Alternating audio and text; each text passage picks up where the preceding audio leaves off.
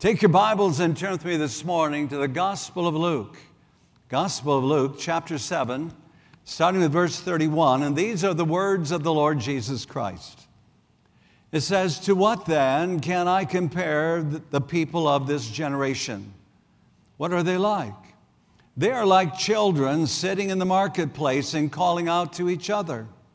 We played the flute for you, and you did not dance. We sang a dirge, and you did not cry. Notice he says, no matter what, you don't respond. If it's something that's uh, of a flute and it's a joyful song, you didn't dance. If it's a dirge, you didn't cry. Look at verse uh, number 33 then. It says, For John the Baptist came neither eating bread nor drinking wine, and you say he is a demon. For the Son of Man came eating and drinking, and you say he is a glutton and a drunkard, a friend of tax collectors and sinners. Look at verse 34, because there's an allegation made against Jesus here. And that is, the Son of Man came eating and drinking, and you say that he's a glutton and a drunkard, a friend of tax collectors and sinners. Well, once again, good morning to each and every one of you, and welcome to week two of our current Sunday morning series titled This We Believe.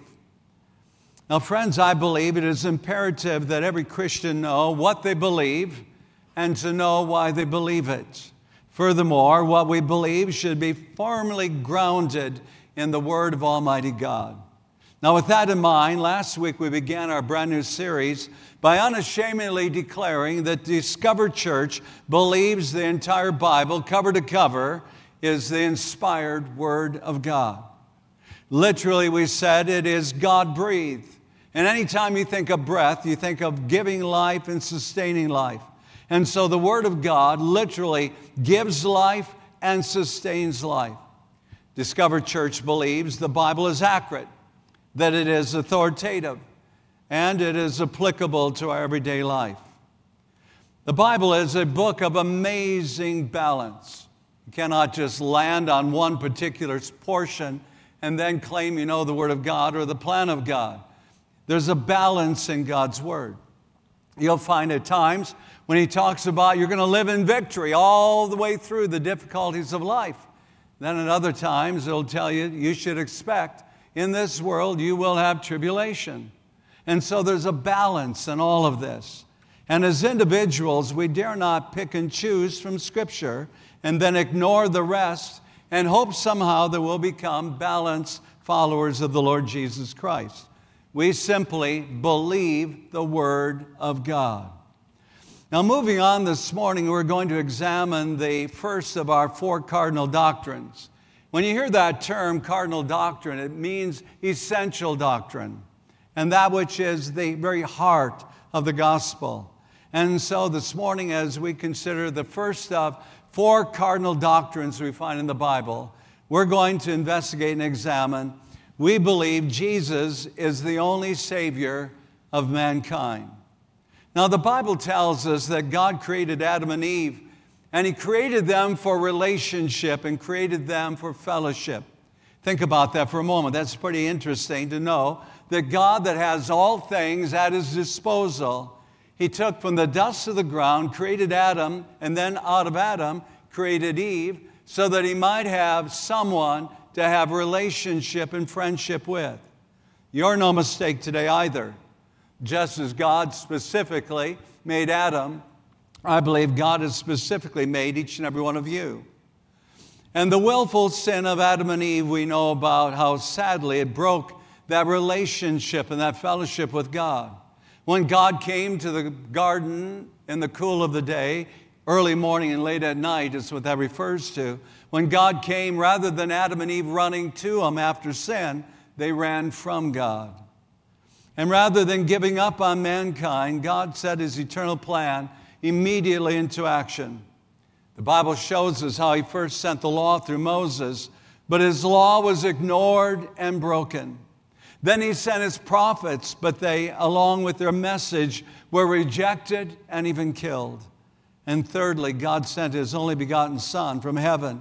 The Bible says to seeking to save the lost and to give his life as a ransom for many. Jesus himself proclaimed, I am the way, the truth, and the life. No man cometh unto the Father but by me. And for the next few moments now, what we want to do, I want you to consider along with me what I believe to be one of the most incredible attributes about Jesus Christ. Now you might say, well, what can be a incredible attribute that is beyond, you know, he is all knowing, he's all powerful, and he's omnipresent, which means he's in all places at the same time. What is it that would be simply mind boggling as an attribute about the Lord Jesus Christ? The fact is, and I believe that this attribute sets him apart in such a wonderful way for all of us, and that is the fact that the Bible says Jesus was a friend of sinners. This amazing truth, I believe, is found all throughout the Gospels. For example, in Luke chapter 5, in Luke chapter 5, we find Jesus calling his 12 disciples. And he starts out, the first was the call to Peter, and then it was to his brother Andrew, followed by James and John, and then it was Philip and Nathaniel. So far, if you look at that list, his team is comprised of four rough and tough commercial fishermen, two of which have a nickname, and the nickname that was given to them is Sons of Thunder. And so lets you know a little bit about how the community saw James and John. They must have seen them as little troublemakers running around, you know, the village from little children on, and now they have the nickname, and the nickname is they're the sons of thunder. Everywhere they go, there's something shaking. Now, let me talk for a few moments about this unlikely bunch. If you were to choose, or if I were to choose individuals that were going to expand the kingdom of God and were going to follow after me as Jesus was followed by his disciples, you probably wouldn't have chosen any one of these men. His next choice, even, is even more interesting. And I actually, I would say it was actually even more of a gutsy choice than over the uh, fishermen. We find it in Luke chapter 5, verse 27 to 32. Listen to what it says. After this, Jesus went out and saw a tax collector by the name of Levi. Sitting at his tax booth, follow me, Jesus said unto him. And Levi got up, left everything, and followed him. Then Levi held a great banquet for Jesus at his house and a large crowd of tax collectors and others were eating with them. But the Pharisees and the teachers of the law that, believed, that belonged to their sect complained to his disciples, Why do you eat and drink with tax collectors and sinners? Jesus answered them, It is not the healthy who need a doctor, but the sick. I have not come to call the righteous, but sinners to repentance. Now, Levi, he was a tax collector, the Bible tells us. He is also known by the name of Matthew. You might ask the question well, how is it that he has two names? Well, Levi is the Hebrew name, and Matthew is the Greek. And so, this man by the name of Levi or Matthew, he was a tax collector. Historians tell us that his tax collecting booth was located just west of the little town of Capernaum. It was on the main crossroads between Capernaum and Tiberias, and from Tiberias on up to Nazareth, from Nazareth over to Jerusalem, Jerusalem to Bethlehem, all the region round about. So his tax booth was right at a very strategic crossroads where everyone coming or going by would have to pass by this tax booth. It is much like driving to Chicago. And as you drive to Chicago, you come to all those toll booths, and they get you whether you're going north or going south. Don't tell me they didn't choose the location strategically. And so it was for Levi.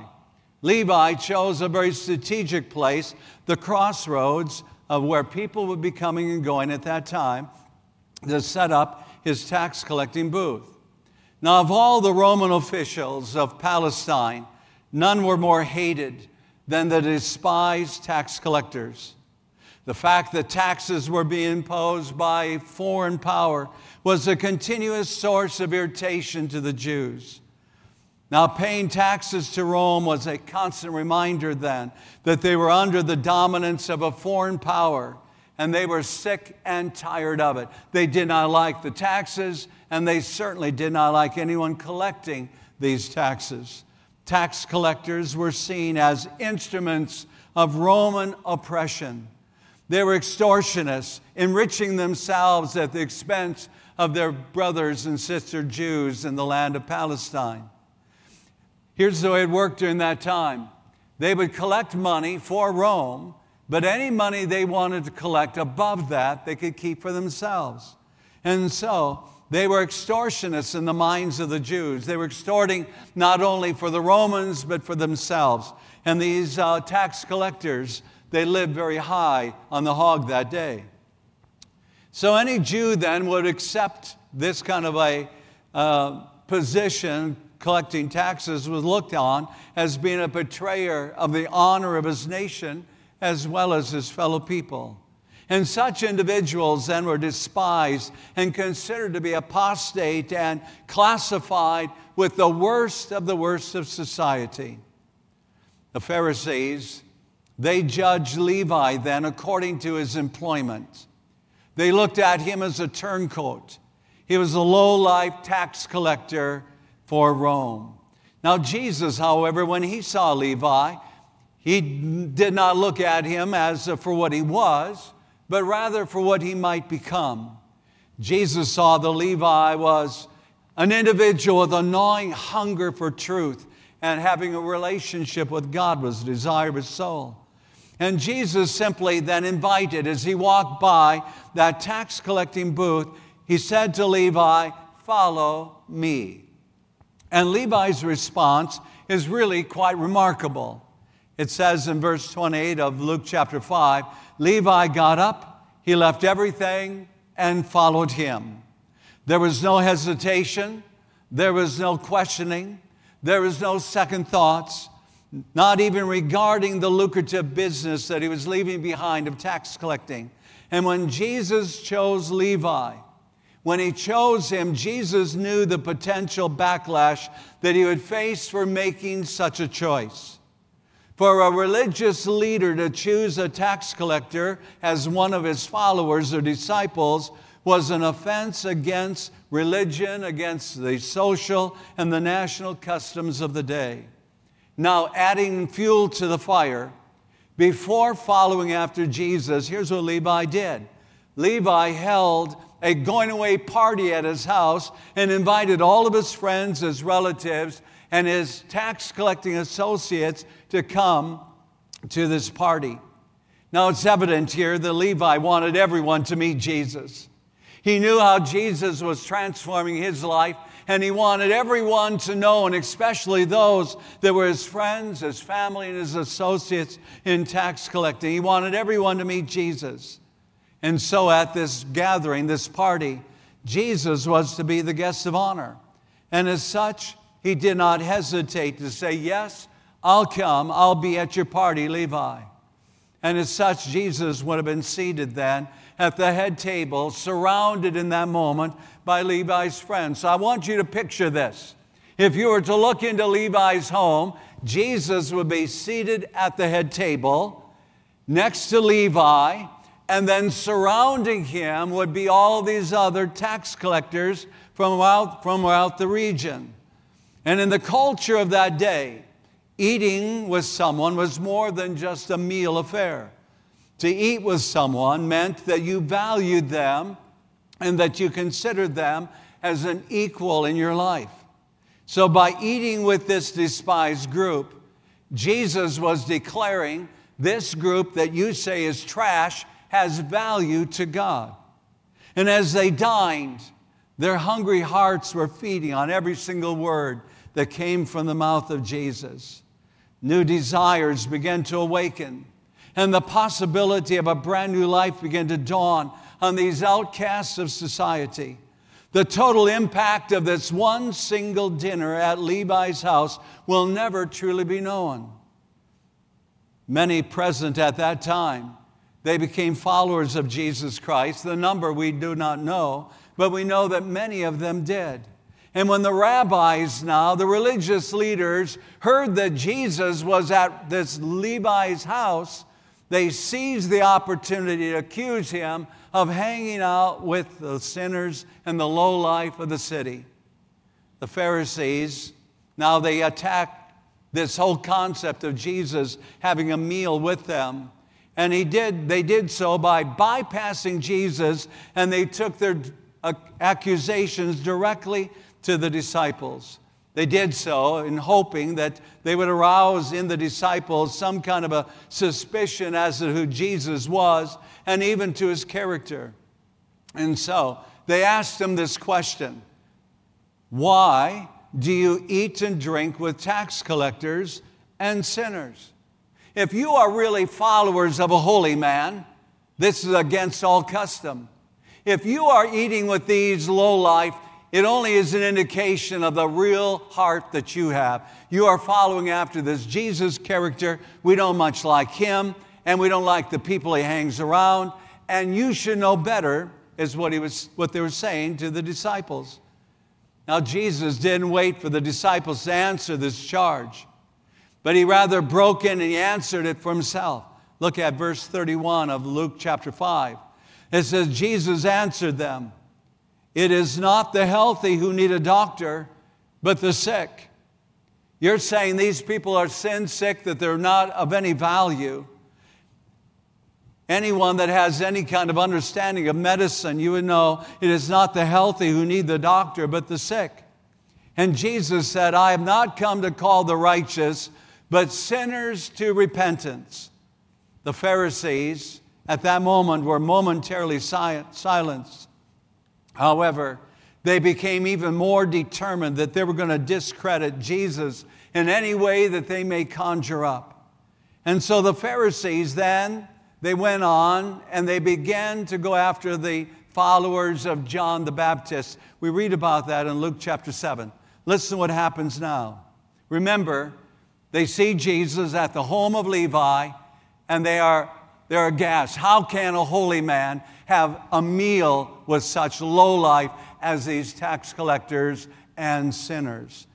And so now, Jesus, having answered him, said, I've not come to those that are whole. No more than a doctor comes to the home of somebody that's well. He comes to the home of somebody that needs medical help and medical intervention. And so now they go and they're angry and they go to the, the followers of John the Baptist. We read about it now in Luke 7, verse 29. It says, All the people, even the tax collectors, when they heard Jesus' words, acknowledged that God's way was right because they had been baptized by John. Notice these followers of John have received already so much light. Remember, the Bible says that John the Baptist would be the forerunner for the Messiah. John's message was one that was uh, a message of the kingdom of God is at hand. Repent, turn from your wicked ways, turn from your sin. And he was baptizing them as such. And so it says, all the people, even the tax collectors, when they heard Jesus' words, acknowledged that God's way was right because they had been baptized by John. But the Pharisees and the experts in the law rejected God's purpose for themselves because they had not been baptized by John.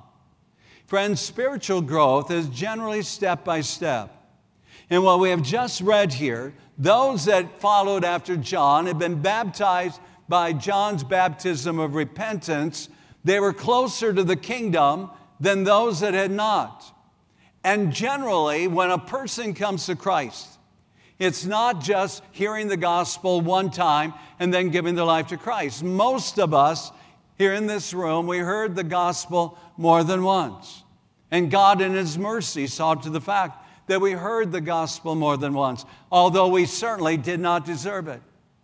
Most individuals that make a decision for Christ hear the gospel presentation, whether it's by radio, somebody at their job, a next door neighbor, on, you know, on television or by some, some means, they hear the gospel five times before they make their commitment to Christ. So here we find these followers of John, their hearts are open. They're open because they've taken the first steps. You might call it baby steps, call it what you will, but they're beginning to have a hunger for the things of God. And John leads them this far, and then he points them and says, Here's the one you need to be following Jesus, he is the Messiah. But the Pharisees and the experts in the law, back at verse 30, it says they rejected God's purpose for themselves because they had not been baptized by John. They had not even taken the first step. To what then, Jesus said, can I compare the people of this generation? What are they like? So Jesus wanted, how can I give you an illustration about the way that you are acting? They are like children sitting in the marketplace calling out to each other. We played the flute for you. Now I want you to notice he's going to go to the far extremes. One is going to be the extreme of joy, and the other one being of sadness. He said, We played the flute for you, and you did not dance. So he said, We tried that. We brought you great joy, and you weren't willing to dance. And then we sang the dirge, which is a funeral song, and you did not cry. For John the Baptist came, neither eating bread nor drinking wine, and you say he has a demon. He's comparing it now. He says, here's on the far extreme, just as the music with the flute or with the dirge, he says, John the Baptist, he came and he had a message for you. He neither ate bread nor drank wine, and you say, This man's nuts, this man has a demon. And the Son of Man, speaking of himself, Jesus, came eating and drinking, and you say, there, he is, Here is a glutton and a drunkard, a friend of tax collectors and sinners. Now, John the Baptist was straight laced. He was all business. He was a recluse living in the desert. His fiery message might be summarized by simply saying he would preach either turn or burn. He made no, you know, way other than you make it. It's either white or it's black. You make a choice of your life. It's heaven or hell. And John when you look at his life, John would have never been caught dead at any kind of a party or a social affair. Yet to discredit him, the religious leaders said, John, he's a madman. He is a demon possessed individual. Let's, let's mark him as being crazy. Just mark off John the Baptist. Have nothing to do with this nutcase. And the Pharisees then, they accused Jesus of gluttony, drunkenness, and being a friend of tax collectors and sinners. Now, friends, you need to understand that the accusation that Jesus was a glutton who was totally, you know, given over to wine and women and the like, all of that is totally, completely unfounded. Jesus was no more a glutton or a drunkard than John was demon possessed. Matter of fact, if you carefully study God's Word, it will debunk any claims that Jesus ever drank intoxicating wine or made fermented wine. The truth is the fact that the accusations that they made against Jesus, and these accusations were that he was a drunkard, he was a wine bibber, he was one that was off to every single party. And remember what did Jesus do? And he's showing them you know, no matter what we give you, you reject. We sent you John. John says, turn and burn or burn, and you don't listen to him. Son of Man has come. I go to your parties. I meet and eat with, you know, your families, and I do what John would have never done. And again, you discount me and my message. The only truth in their accusations was the fact that Jesus did befriend the tax collectors, and the sinners. You know, in Luke chapter 4, Jesus declares the very reason for his coming. He says this in Luke chapter 4. He said, I've come to the poor, to the ones that have been the outcasts, those that have been absolutely undertrodden and uh, been abused by the Romans and by the tax situation the like. He said, I've come to the poor. I've come for the brokenhearted, the one whose heart is broken, the one that is a captive. Not necessarily the one that's captive in a prison cell, but rather in a prison cell of their own making. The prison cell that drugs bring, that addictions of all sort bring. Jesus, I've come for the poor. I've come for the brokenhearted. I've come for the captive. I've come for the blind. I've come for the bruised. Whenever you read that word bruised in Scripture, it's talking about those whose heart, their spirit has been broken, been trampled upon. I've come for the hurting. I've come for the lonely. I've come for the friendless. Jesus said, if you're looking for a friend, no matter how messed up your life is, I want you to know that I love you, I care about you, and that I've come on a mission, and that mission is in seeking to save the lost. And that I've come not for the wise, I've not come for those that have great degrees, I've come for anyone of any stage of education, any part or place in the stratas of life. I've come so that all might have life and have it abundantly. Now, I'm so glad that Jesus is the friend of sinners. You know, the Bible tells us in John chapter 15 and verse 13 greater love has no one than this, than he laid down his life for his friends. When Jesus went to the cross, he gave his life for you and for me. And remember what he called us he called us friends. I am so glad that when he sees our lives, he sees us not for what we are, but for what and what we can become. So, why did Jesus then choose the likes of a Levi? Why did he choose a James and John, sons of thunder? Why a Peter or an Andrew, just commercial fishermen out on the Sea of Galilee? I believe it is that he would want to show his grace and his mercy in such a way that it would be a display of his mercy and his grace, and it would be a trophy of his grace, each and every one of those individuals. I want you to know that God loves you, God cares for you. And when Adam and, Eve, sinned in the garden, the Bible says that God had a plan in place and the first part of the plan was he sent the law. What they did the law that Moses gave, they broke it. And then he sent his prophets saying, You need to get ready. Messiah is going to come. What did they do to the prophets? They rejected the prophets and they killed them. And then he sent his only begotten Son. And it was on a mission that he came. And the Bible says the mission was to seek and then to save the lost. Jesus loves and cares for sinners. He is the friend of the sinner. And I'm so glad that He loves and cares for sinners today.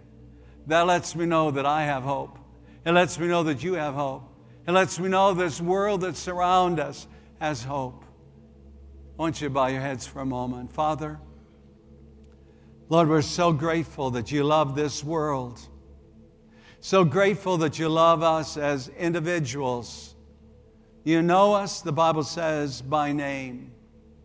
You know the very number of hairs that are upon our head. You know when our hearts are towards you, and you know when our hearts have grown cold and against you. Lord, you specifically chose to spend that time in the home of Levi, in that small little village of Capernaum where everyone would know what's going on. And as they looked through the windows and they said, I can't believe it. Jesus claims to be a holy man, yet he spends a meal and time with sinners like that, low life, people that are extorting taxes from us. Father, I thank you that you showed through an example, time and time again, how you chose the least likely because you love sinners and you love mankind. Thank you for coming to this world. Thank you for the difference you've made in our lives. Thank you for the difference you can make in lives here this morning. To the one that's captive, the one that's bruised, the one that's heartbroken over situations that have happened in their life, things that they've cannot repair on their own. Lord, we're so glad you love us and you care that much. With heads bowed and eyes closed.